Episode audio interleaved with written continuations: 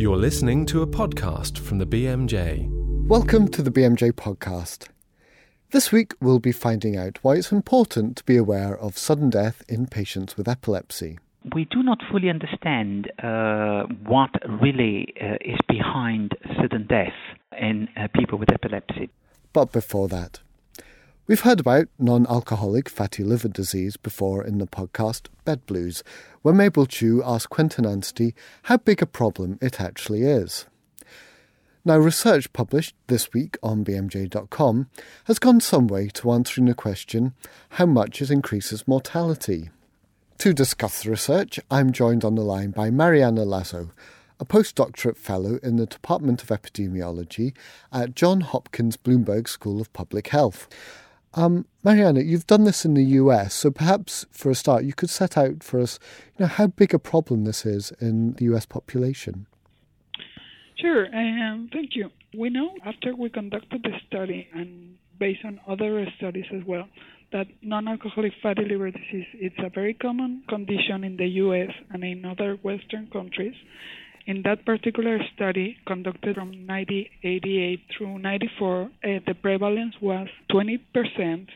We use a representative sample of the U.S. population, so it's a reasonable estimate of the of the prevalence of that condition at that time.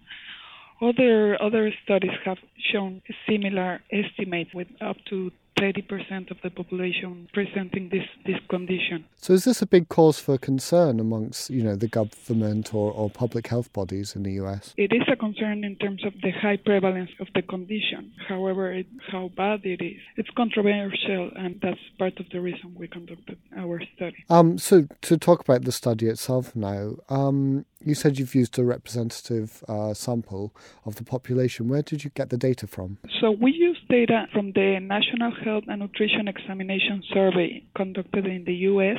from 98 through uh, 94. Sure. It was a population-based survey designed to collect information on health and nutrition of the U.S. household population. Now, then you looked at these people and tried to discern whether or not they had non-alcoholic fatty liver disease, and you know classified them accordingly. So, how did you go about that? At that time, they collected right upper quadrant ultrasounds. The objective at that time was to look at the gallbladder uh, and study the diseases of, of the gallbladder. We went back a couple of years ago and review the ultrasound tapes obtained 20 years ago and assessed if there was hepatic steatosis, if there was presence of fat in the liver. Mm-hmm.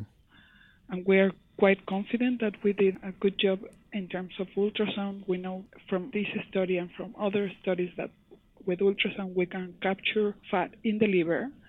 However, for the other manifestations of NAFLD, such as steatohepatitis or fibrosis, mm-hmm. we cannot really say that much we use presence of hepatic fat and elevated liver enzymes as a surrogate, but we know that that is not the best way to capture non-alcoholic steatohepatitis. Yeah, sure. So, you know, the gold standard would be to go and have a biopsy perhaps, but you're right. using data that's already collected, so of course you're unable right. to go and do that. You know, it's, it's worth to think that and to mention that biopsy is simply not feasible in population-based studies. No? We cannot go and biopsy 11,000 individuals. Of course. So this is as good as this data can be at the moment. Right. Some people may be a little bit skeptical uh, of how good this measure is for liver fat.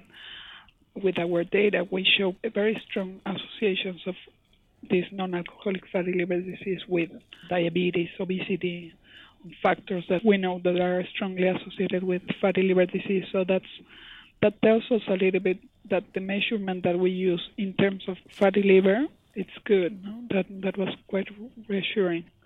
So once you'd uh, taken people and classified them into these groups, you looked at um, effects on different causes of mortality um, and on all-cause mortality as well. Right. What did you find? we had enough power to look at, of course, all cause uh, mortality, cardiovascular disease mortality, and cancer related mortality. For those three, we had enough number of events. We looked at uh, liver related mortality too, but uh, we didn't really have enough power to draw firm conclusions. Sure. What we found was that non alcoholic fatty liver disease was not associated with an increased risk of death, was not associated with increased risk of cardiovascular related death, and with, with cancer it was the same. There was no association. For liver, there is a hint that there may be an association, but we simply cannot draw firm conclusions. Of course. I mean, was that a surprising result, or does that fit with Right. what previous literature has said? Right. It, it, it was contrary to, to what we expected and what we hypothesized. We know that there may be liver consequences of non-alcoholic fatty liver disease, and other studies have shown that there seems to be a progression to cirrhosis and end-stage liver disease. Some studies suggesting that there is risk of a hepatocellular carcinoma for people with with fatty liver disease Mm. and also that it uh, may adversely affect the prognosis in other diseases such as hepatitis C. However, so it, it cirrhosis and, and the progression of liver disease in general takes uh, decades to to develop. If we had had a longer follow-up, and we could have observed some liver consequences. And the other thing is, uh, some people may say, well, what if this mortality data in, in the NHANES is, is there something weird about it or something? But we also looked at other factors such as diabetes, obesity, hypertension, high blood pressure, and definitely saw that there was a clear and very strong uh, association of these factors with mortality.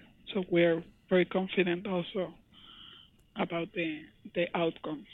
I mean, does this have any implications? Do you think for for public health, um, or for you know the future of this? If your data isn't perfect, but you know as good as we can get. A lot of people, including us, we used to think that fatty liver should be considered a, a cardiovascular risk factor, and definitely, you know, our data is making us think that we need to better understand the meaning of fat in the liver from cardiovascular perspective. Definitely, there is a need for studies to address the liver consequences of, of this disease, but I think it was quite clear that there's no no impact on cardiovascular disease mortality. And that research and an accompanying editorial are now available on bmj.com. Now to sudden death and epilepsy. Harriet Vickers finds out more. An editorial online this week looks at sudden death in epilepsy patients, that is, an untraumatic death with no evidence of a structural or toxological cause. Author Ley Sander, who's a consultant neurologist at University College London, is on the line to tell me more about the issue. So, hello, Ley, thanks for coming on the podcast. Uh, thank you very much for having me. The title of your piece is Sudden Death in Epilepsy Not Too Rare to Be Ignored. So, what prevalence are we talking about here? Well, it's relatively rare amongst people with well controlled epilepsy, but um, there is a clear gradient of severity. The, the, the more severe the population, the commoner this is. If you're attending with chronic epilepsy, uh, frequent seizures, it could be as many as one people in 200 a year. If you have epilepsy and you're in the community with well controlled epilepsy, the risk is less than one per thousand person years.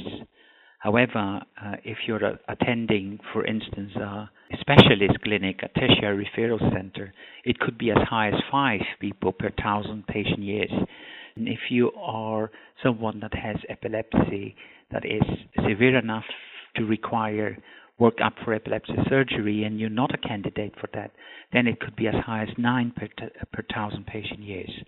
And, and other than the severity, are there any other risk factors? Is there a particular patient profile that um, that doctors should be looking out for?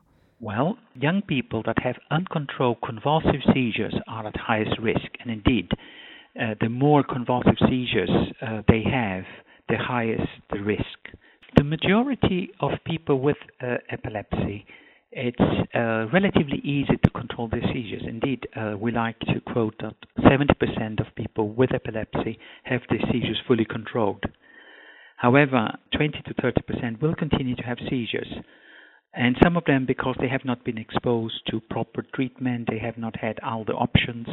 So, anyone that is having uh, convulsions uh, should be referred for specialist opinion, for a specialist review to see if there could be improvement to seizure control. Mm.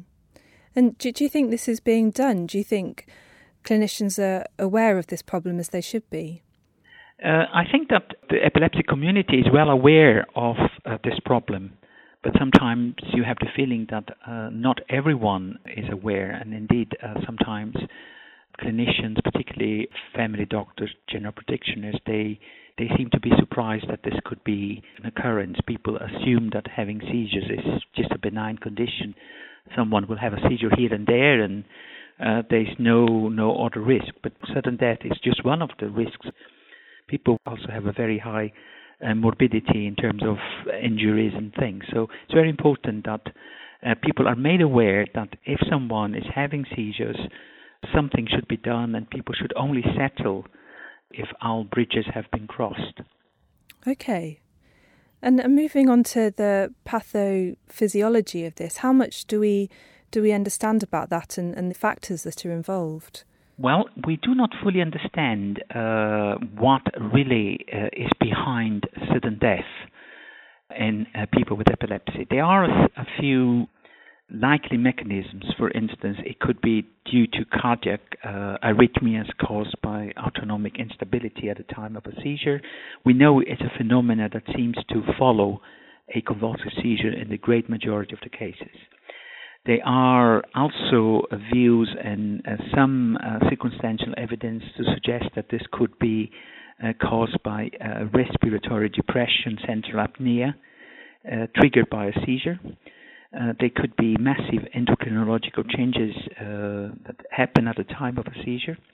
And there is the latest is this concept of brain shutdown, where the brain just stops working after a seizure, and you know this will then lead to uh, apnea. But I think it's very important to stress that at the moment we don't really know what is exactly the cause, and we don't even know if it's the same mechanism for every person. I personally feel that it's likely to be more than one predisposing factors, and some of them they have to get together to actually cause this. I mean, that's a lot of possibilities. Do you think this is something that's that's on the research agenda, or? Oh, it's very high in the research agenda at the moment. Uh, for instance, the NIH in the U.S. had a call on sudden death and epilepsy. Uh, there is a number of initiatives in the UK, and we have a very active charity here trying to raise awareness and encourage research into this, uh, epilepsy bereaved, and there are a lot of people in the epilepsy community that know that it's very important for us to understand this better so we could come up with better uh, prevention uh, for this very tragic uh, condition. Great. So I guess that the big question is that prevention. Um, what what do you think are the, the big possibilities in terms of this? We need to accept the fact that at the moment the precise pathophysiological mechanisms are not known. So uh, whatever we talk about prevention uh, seems to be speculative. But consistently, our studies into this of risks of this have shown that the presence of uncontrolled seizures seems to be a risk. It is a worrying issue, but I think we need to put this in the right context. In the scheme of things, is a rare event. But uh, if uh, if there are frequent seizures, then you know it's important that people are aware that we should do something to improve seizure control. There are also some uh, interesting speculation about the fact that most people that die suddenly, they are alone at the time of uh, this. And there's been some studies that have suggested that night supervision seems to make a difference. If we could make sure that someone at high risk, particularly, is attended at times that they have a seizure, then maybe we could do something. But this needs proper testing.